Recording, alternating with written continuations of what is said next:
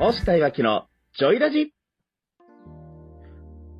このラジオのパーソナリティは、オフィスエンジンの押したと、コミュニケーションジムのいわきでお送りいたしまよろしくお願いします。パチパチパチパチパチパチパチパチパチパチ。引用夕方す。第62回。さあ、やってまいりましょさあ、やっていきましょう。さあね。もうこ、もう今日はいいですね。そのままラジオの説明に入っていきますよ。う。あ、もう行きます行きます。もういじらなくていいです、今日は。 はい、わかりました。なんですか、この、いじんなきゃいけないみたいな流れは。ななんか定例になってきちゃってね。はい。さあ、このラジオはですね、自分で授業をしたい、副業、独立をしたい会社員かの方向けに役立つ情報をお届けするラジオになっております。声の整体師の押下さんと、コミュニケーションの専門家の岩木さんでお届けする雑談型で進めていくラジオになってます。このラジオを聞いて、理想の実現に向けた充実した週末をお過ごしいただけたらと思っております。どうしたどうした お互いどうしたあ、今日ひどいですね。今日なんか、 ダメだね。二人で噛むっていうね。二人で噛むっていう、ダメだねっていうものをそのまま配信しちゃう自分たちがいる。まあ、そこはね、ご愛嬌ということでいきましょう。はい。じゃあまずは、前回の放送で、再生いただいた方、いいねいただいた方、本当にありがとうございます。概要欄に音声目次をご用意しておりますので、この話から聞き直したいなっていうことがありましたら、ぜひご利用ください。押したいわけのジョイラジ、公式 LINE スタートいたしました。私、押したや岩木さんと繋がってお話ししてみたいな、そういった方がいらっしゃいましたら、ぜひご登録お願いいたします。ポッドキャストや Spotify でも配信しておりますので、それぞれのメディアで再生、いいね、コメント、フォロー、質問など、どしどしお寄せください。はい。ということで、今週もやっていきましょやっていきましょう。まあ、で、今週のテーマなんですけども、う。はいはいはい。はい、今週はですね、成果を作るのが早い人っていうテーマでお送りしたいと思うんです。はい。大事。そう。そう、大事。スピードイズキングなんて言われる時もありますからね。本当にね、で、なんでね、こんな話をしたいかってテーマにしたかっていうと、はいはいはい。最近ね、私の、まあ、ブランディング塾の方に入ってきていただいた方がいらっしゃいまして、はいはいはいはい。めちゃくちゃ早いんですよ。ほう。せ、早いというと、もう少し速さを具体的に聞きたいですね。そうですね。まあ、と、ある、ちょっと2人の人物がおるん、いらっしゃるんですけども、いはいはい。 1人は、うんうんうん。ブランディング塾入ってきていただいて、1ヶ月経たずして160万。すごいっすね。売り上げですよね。売り上げですね。売り上げとして。すごい。はい。確約してるようなお話が来たりとか、いめちゃくちゃ早いね、でもう一人は実はあの入会というかスタートされてからはいはい。まだね2週間経ってないんですよ実はああ、もう本当に最近ですね。直近。そう本当に最近なんですけどはいはいはい。おそらく今までこう3ヶ月ぐらいかけてやる課題うんうん。があるわけなんですよね、はい。はいなんと2週間経たずしてもう終わっちゃったんですよ早いっすね。ね、本来3ヶ月でそれらを終わらして、ある程度そのメンタル、あり方とかね、そういったものを組み合わせて、で、そこから設計をしていって、リリースしていくっていううんところにあるんですけども、なんとね、その方ですね、2週間経ったとして全ての課題が終わり、すご。昨日ね、早速プレスリリースされてましたからね。 2週間で。そうです。いや、すごいっすね。いや、すごいですね。だから本当にね、この成果を作るのが早い人っていうところで、うんこのまずスピード感。うん、うん、うん、うん、うん。本当に。え、何が違うんですか押下さんのブランディング塾には、過去まあいろんな人が在籍してたと思うんですよ。はい。その中で、ね、今挙げてくださった2人の方と、そうじゃない方々。まあ、それがいいとか悪いとかは抜きにしておいて、な、何が違いますかねあのね、まず、はい。こう、今ね、動画コンテンツ、6本の動画コンテンツにさせていただいて、それを、まあ、できるだけ空き時間、空いてる時間とかね、あの、時間作ってみてくださいねってお話をしたんですよ。はい。最初の1ヶ月経たずして160万稼がれた方に関しては、はいスタートしてからの2週間で、うんこの動画をね、うんうん。うん。はなんか2週以上されたらしいんですよ。あ、はあはあ、一回どころじゃなく、もう二周回っちゃうと。 2周回っちゃうと。で、なおかつそこで自分がつまずいた、引っかかった、わからなかったことを全部私に LINE とかで送ってきていただいたり、うんうんうん。もちろんその個別の相談の時間を人はいにすぐそれを共有してくれたりとか、うんうん、うん。これってどうしたらいいですかああしたらいいですかうん。えもちろん私、クライアントさんには言うんですけど、はい。皆さんが眉間にしわ寄せて、うんうん、2、3日悩んでる暇があったら、はい。いつ LINE を送ってくれたら、2、3回のやり取りで解決する問題いっぱいありますと。そうですね。確かに。で、1本電話していただいたら、5分で解決する問題いっぱいあるんです。うんうん。そういった無駄な時間をできるだけ削いでいきましょうっていう話をするんですよ。はいはい、最初に。はい。うん、うん。でとはいえね、うんとはいえですよ。はい。今までの皆さんって、はいこうそれでもなんか遠慮がちとか自分で考えなきゃいけないのかなとかやっぱ自分で考えた方がいいよねみたいなはいはいはいはい。発想でなかなか連絡が来なかったりするんですけどなるほど。心が痛い。このお二方はねちょ私の LINE 気づいたら、はいちょっと何かこうセミナーとかしてねうん。携帯見なかったりするじゃないですか。帯。はい。で戻ってきてパッと見るとその方たちからの LINE が5件6件ダーって入ってきてるっていうめちゃくちゃ入ってきてるじゃないですか。うわすげえなって思いながらうんうん。いもちろんめちゃくちゃ嬉しいんですよね、私からしたら。や、そうですよね。なんか、迷惑になるんじゃないかなとか思ったりする人もいるけれど、実際はね、やっぱ、頼られる方が嬉しかったりもしますしね。ちゃんと成果が出る方向だし。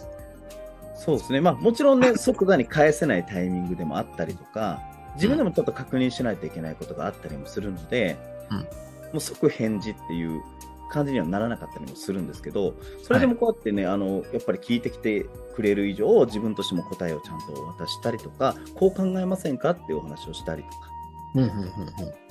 するわけじゃないですか。はいで、で、こういうことしてみましょうって言った次の日にはして帰ってくるんですよ。ああ。即実践ですね。そうなんですよね。だから、成果が早い人っていうテーマで、本当にね、素直さというか、愚直な実践ってめちゃくちゃ大事だなって思ったんですよ。あめちゃくちゃ大事ですね。愚直な実践ね。うん。うん。ありますね。確かに。まあ、オシャさんがまさにそうじゃないですか。その、去年か、企は業い独立した一発目の時に、やっぱりこう、言われたことをすぐやるとか、こうしなさいよって言われたら愚直にやるみたいなところの印象があるんですけれど、そうですね。本当に、だから、愚直にやることによってっていうのも、はい。これ、ちょっと先日私が実際に受けたセミナーで言われてた一言、講師の方がね、言われてて、ああ、そうだよねって思ったことがあって、はい。昨日と同じことをしてたら、うん昨日と同じ結果しか出ないんですよ。まあそうですね。確かに確かに。うん、うん。だからそこを、成果を出すためにあなたは何をしますかうん、うん、何を変えますかうん。で、要は今まで自分で考えてやってきたから、うん。うまくいかなかったんですよね。はい。そうですね。じゃあ、言われたことを素直にやってみませんかうん、うん。そう、まさにね、今私のクランさんとして来てくれたお二人からそれを見せてもらった上で、自分が講師から、講師の方からそれを言われるこのタイミングって、もしかして自分も実はちょっとできてなかったのかなとかね。ああ、はいはいはいはい。うんうん。で、その講師の方面白いことを言われてまして、はい。コンサルタントの人に、はい。どんなことがあってもこの質問はしちゃいけません。おおなるほど。これ皆さんね、ちょっと聞いといた方がいいですね。そうですね。もしコンサルを自分が受ける側だったとして、この質問は絶対にタブーですはい。と。お、なんだなんだって思って聞くわけですよね。そうですね。確かに。何々ってなる。 あなたはできてるんですかっていうことは絶対に聞かないでください。え、それは何ちょっと意図が知りたいね。ど、どういう意図でそれになったんですか要はですね、まあ、コンサルタントとしてやってノウハウをお渡しして、もちろん自分も実践してるわけですけど、うんうんうん。じゃあ、例えば今の段階のあなたにお渡ししてることは過去の自分はやってきましたと。はいはいはい。うんうんでも、今そのステージが違うところにいたりするわけじゃないですか。うん。はいはいはいはい。なるほど。例えば今これをやってて、あなたやってくださいねって言って、言われたところで、おめえやってねえじゃねえかと。はいはいはいはい。おめえはやってねえじゃねえか。どうすんだこれっていう、その、なんか疑念が生まれるとうん、行動鈍るよね。うんうんうん。でも、それを言った伝えたコンサルタントの方は、実はそのステージをもうすでに出してる可能性があるんですよ。うん、まあなるほど。そういう理由か。はいはい。もうだし、で、その人ができてるかできてないかって実は関係なくて、はいはいはい。それを言われて、それをやって成果が出るんだったら、出たんだったら、もうそれでいいじゃないかと。あ、分かってるからね、結果が。そう。だって結果が出ることだと、この人にとってこのやり方が結果が出ることだと思ってコンサルタントは喋ってるんだから。うんうん。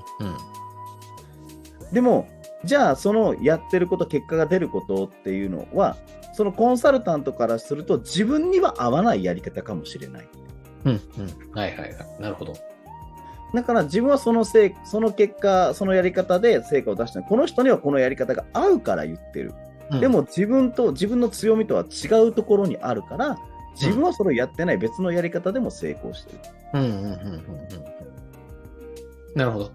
出したい成果に合わせたやり方があるからね。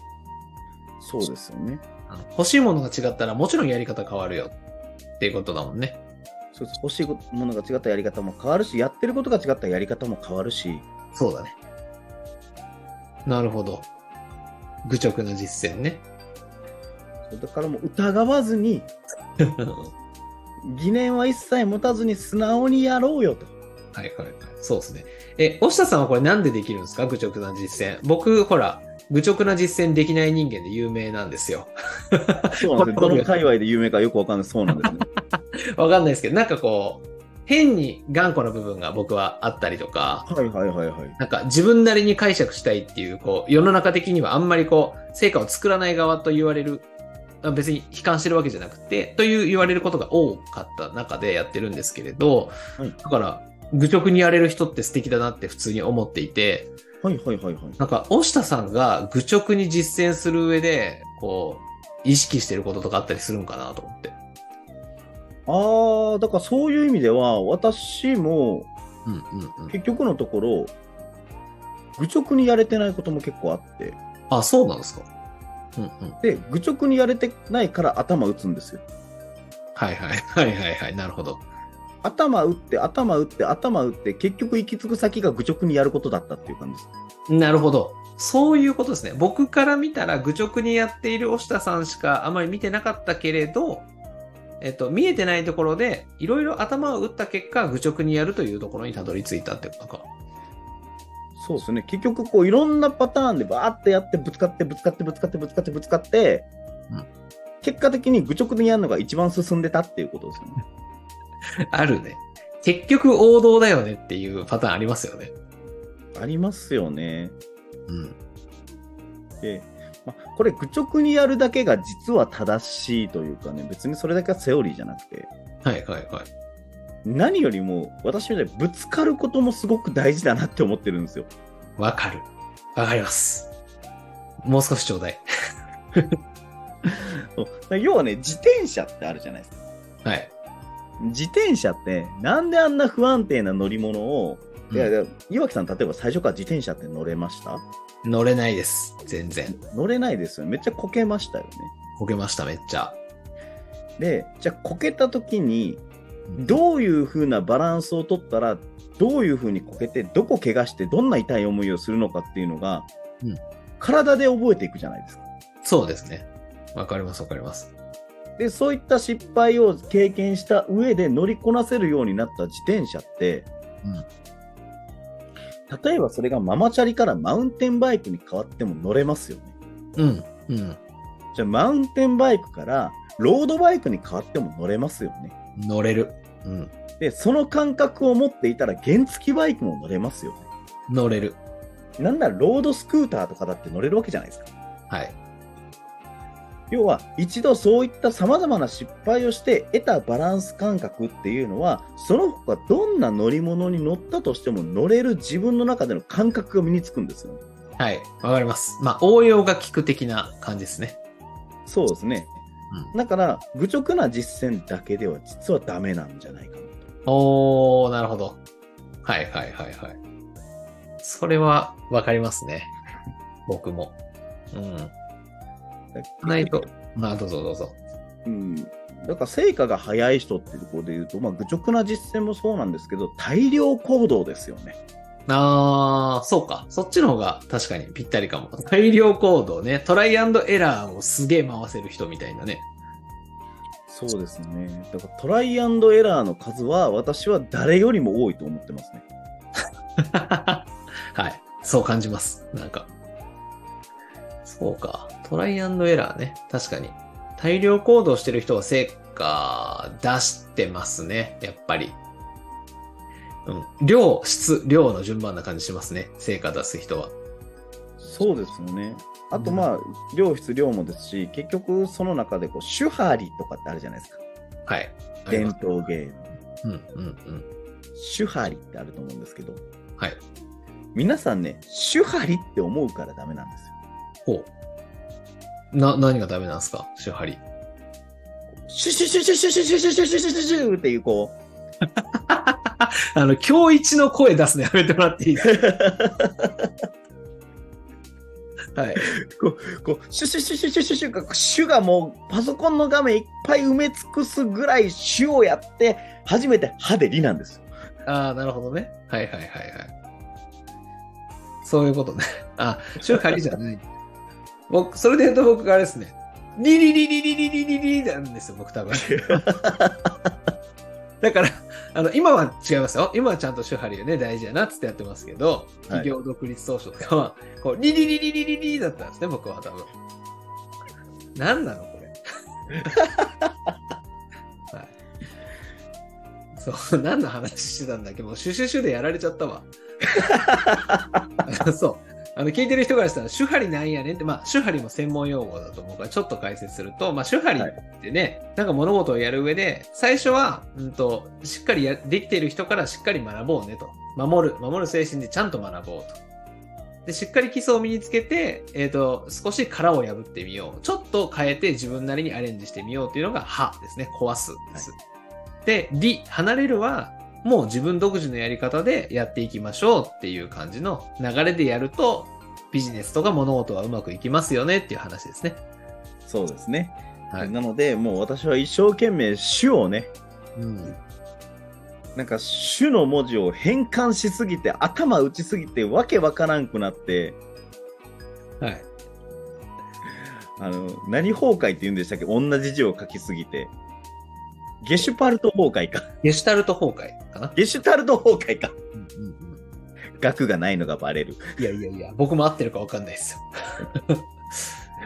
起こすぐらいしてやっとなんかこう自分なりの道を見つけていけるっていうのがあるのでうんうんうんうん。大事ね。愚直な実践と大量行動。あとはもうわからないことは何でも聞くですよねあ、これも大事。これ大事っすね。うん。大事だ。なんか、わからないことを、なんか、恥ずかしいと思うのが、やっぱりこう、成果を作る上で邪魔はしますよね。そうですね邪魔しますしあとね、なんていうんかな、こう、わからない、そう、大人になってわからないっていうことって結構勇気いるんですよ。はい、わかります。非常に。あの、手張りって漢字どうやって書くんだっけって一瞬思いましたけど。はいはいはい。特になんか言っておき、ながら専門性のこと、自分の専門のことだと余計に言いにくいよね。そうですよね。でもね、その私の最近、そのブランディング塾に来てくれてるはいはい。方がね、その早い方、もうこの2週間で経ってなくてっていう方は、言語聴覚士さんなんですよ。ああ、はいはいはいはい。で、私、声の整体師うんっていう、声の専門家をやってるわけじゃないですか。はい。で、言語聴覚士さんっていうのは、その医療でその声のことをされてる方なんですよね。リハビリとか。はい。なので、声の専門家やってますけど、改めてそういった専門の方が来られたので、はいもう自分のやってるトレーニングを医療の目線から見てどうなんだって聞きましたもんね、逆に。ああ、ブラッシュアップというかね、よりいいものにするためにっていう。そうですね、よりいいものにするために聞いたのと、あとは自分が言っていいこと、言っちゃダメなことの線引きとかも改めて確認させていただいたりとか、うん、うん。もちろん私、声の整体師って、ボイストレーナーとはちょっと違うアプローチをしてまして、はいはいはい。ちょっとね、こう深く言いすぎると医療のところに入っちゃうんですよ。うん、うん、うん、うん。ってなった時に、例えばこれをこうすると良くなりますよって言った瞬間、私、薬機法で捕まっちゃうんですよ。うん、うん。そうね。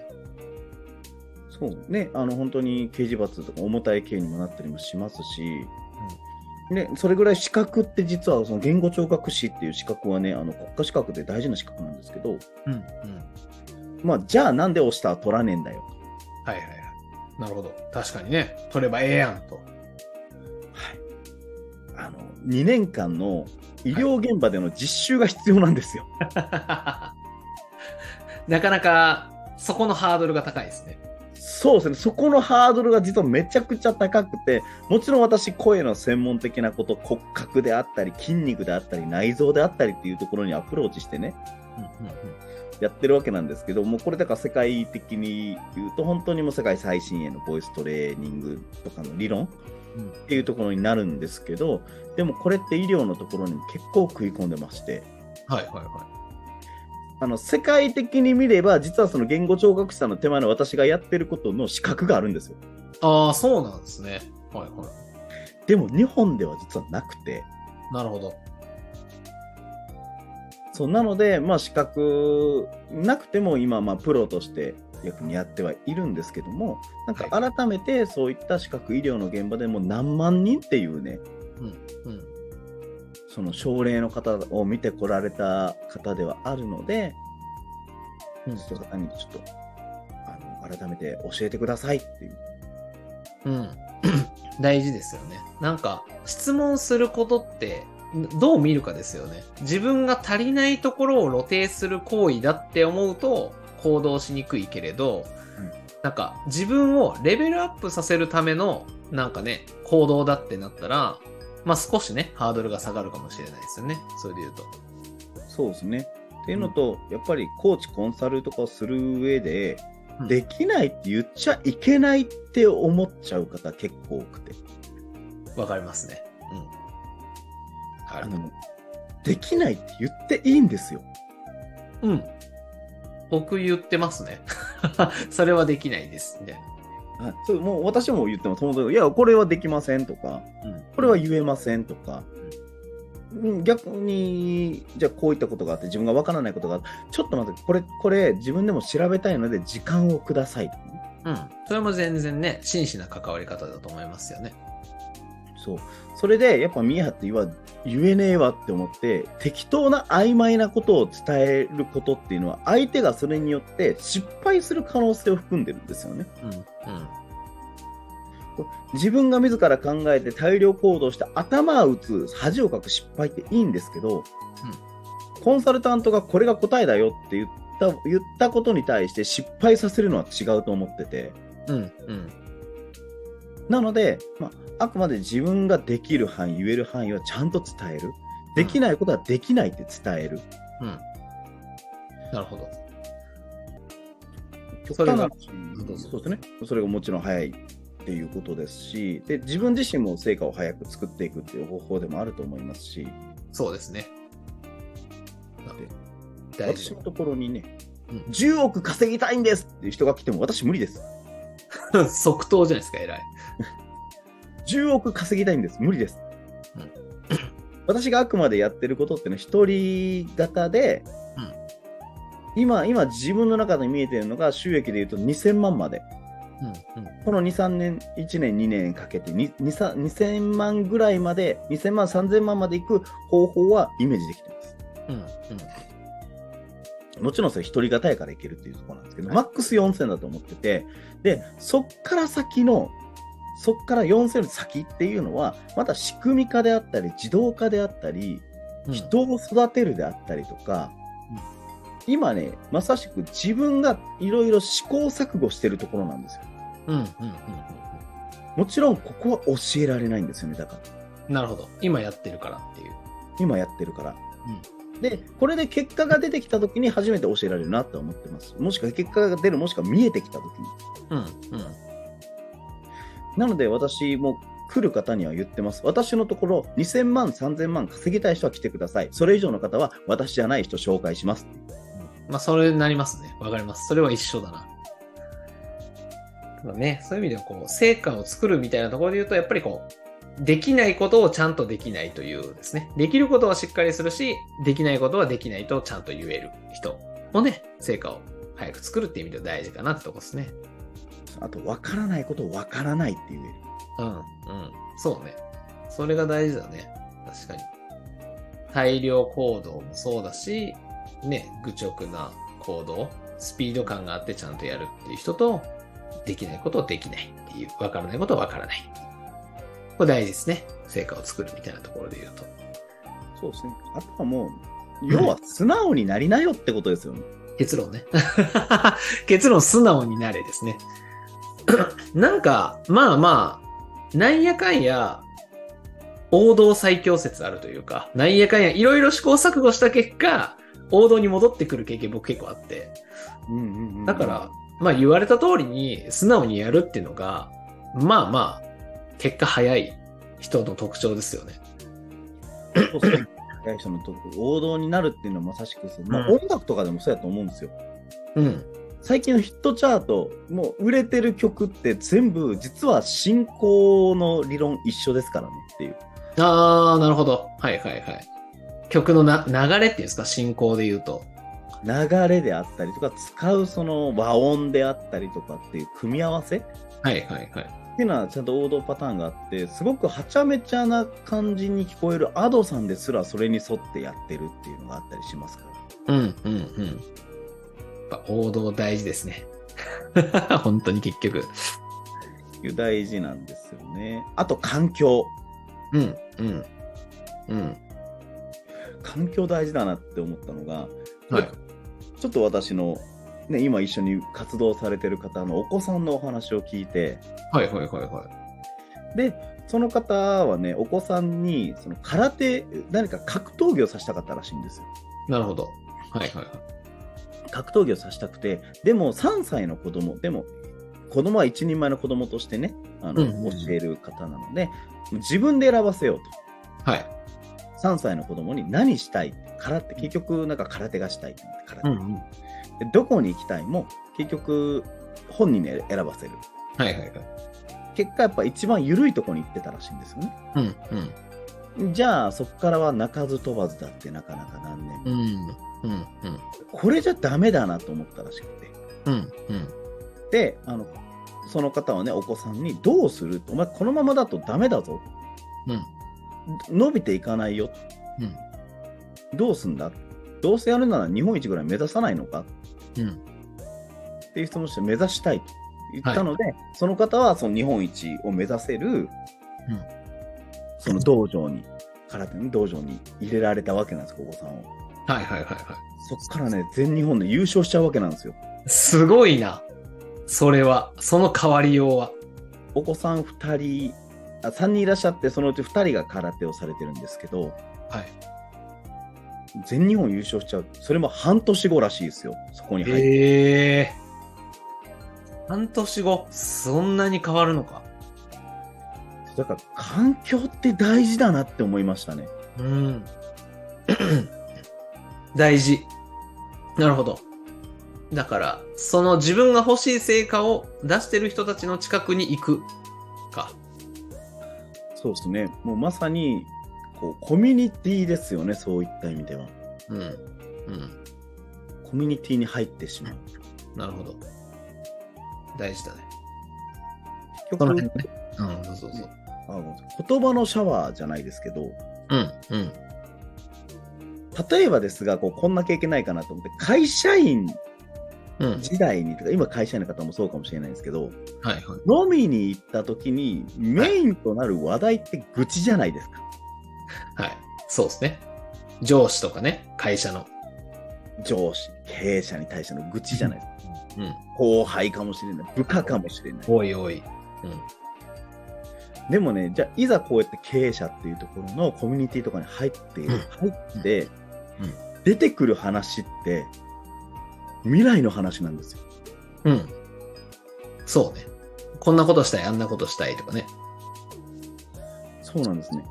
結局のところ、あの、会社員のそういったコミュニティで、もう悪いわけじゃないです。もう本当に会社員であったり、組織でいることが、何よりも自分にとってストレスがないのであれば、私はそれが一番だと思ってます。うん、うん。でもそこで何か違和感、自分にとって、あ、違うよな、これとか、うん思った時に、そういったいろんな経営をされてるとか、自分で独立して起業されてる方たちのコミュニティにね、一度パッと飲み会でもパーティーでもいいんですよ。うん、うん。カフェ会でもいいので、そういう交流会とかにパッと行って、話されてる内容を聞いてほしいんですよ。うん、うん。そうするとみんな、未来の話をしてるんですよ。はい。そうだね。 で、そこに対して失敗した話もしてるんですよ。してると思う。はいはい。そこに対して、掴んだ、掴んだものの話をしてるんですよ。うん。そこに対して愚痴は一切出てこない。うん。うん。環境が違うってそういうことなんですよ。うん。なるほど。大事だよね。だから未来の話ばっかりが言葉のシャワーでバーって浴びせられる環境にいることによって自分もそっちの方向に向けるし、そういう行動になるし、うん。うん。そうよね。だからこそ、なんて言うんでしょうね。まあこれからね、この音声を聞いてくれてる方が、独立企業とかに向かいたいっていうのであれば、やっぱりね、そういう環境に身を置くとか選ぶみたいなところも、やっぱりやっていく方が、まあ成果につながるって感じですね。そうです ね。で、結局そういうとこ入っていくのってお金もいるんですよ。ある程度。はいはいはいはい。お金も必要だったりするんですけど、やっぱそういうとこ飛び込んでいく自己投資うん。じゃないですけど、そういうところにもやっぱ着手していければ、うん。もうより早く、ね、本当に成果が早いっていうところ、成果が早く作り出すっていうところに身を置けるんじゃないのかなと思いますね。そういうね、コミュニティ選びとか、えー資金の使い方の向き合い方みたいなところはね、また違う週にね、テーマを絞ってお話ししていけたらいいなっていう感じですかね。そうですね。はい。まあそんな感じですかね、今週のラジオで言うとね。そうですね。今週のラジオはそんな感じですかね。ですね。ええ今週はですね、なので、成果を、えー今週は成果を作るのが早い人というテーマでお送りしてみました。もうこの押したいわきのジョイラジオはですね、毎週金曜日18時より放送しております。この音声を聞いて少しでもいいなとか、ためになったなとか、独立起業するのってやっぱ大変なのかなでもちょっとしてみたいなと思った人はいいねやコメントフォローまた質問などをお寄せくださいよろしくお願いいたしますレター設定もしていくと思いますので、ね、レターもぜひ送っていただけたらなと思います。はい今日もこのラジオのパーソナリティはコミュニケーションジムのいわきとオフィスエンジンの押下でお送りいたしました良い週末をお過ごしください。バイバーイーい。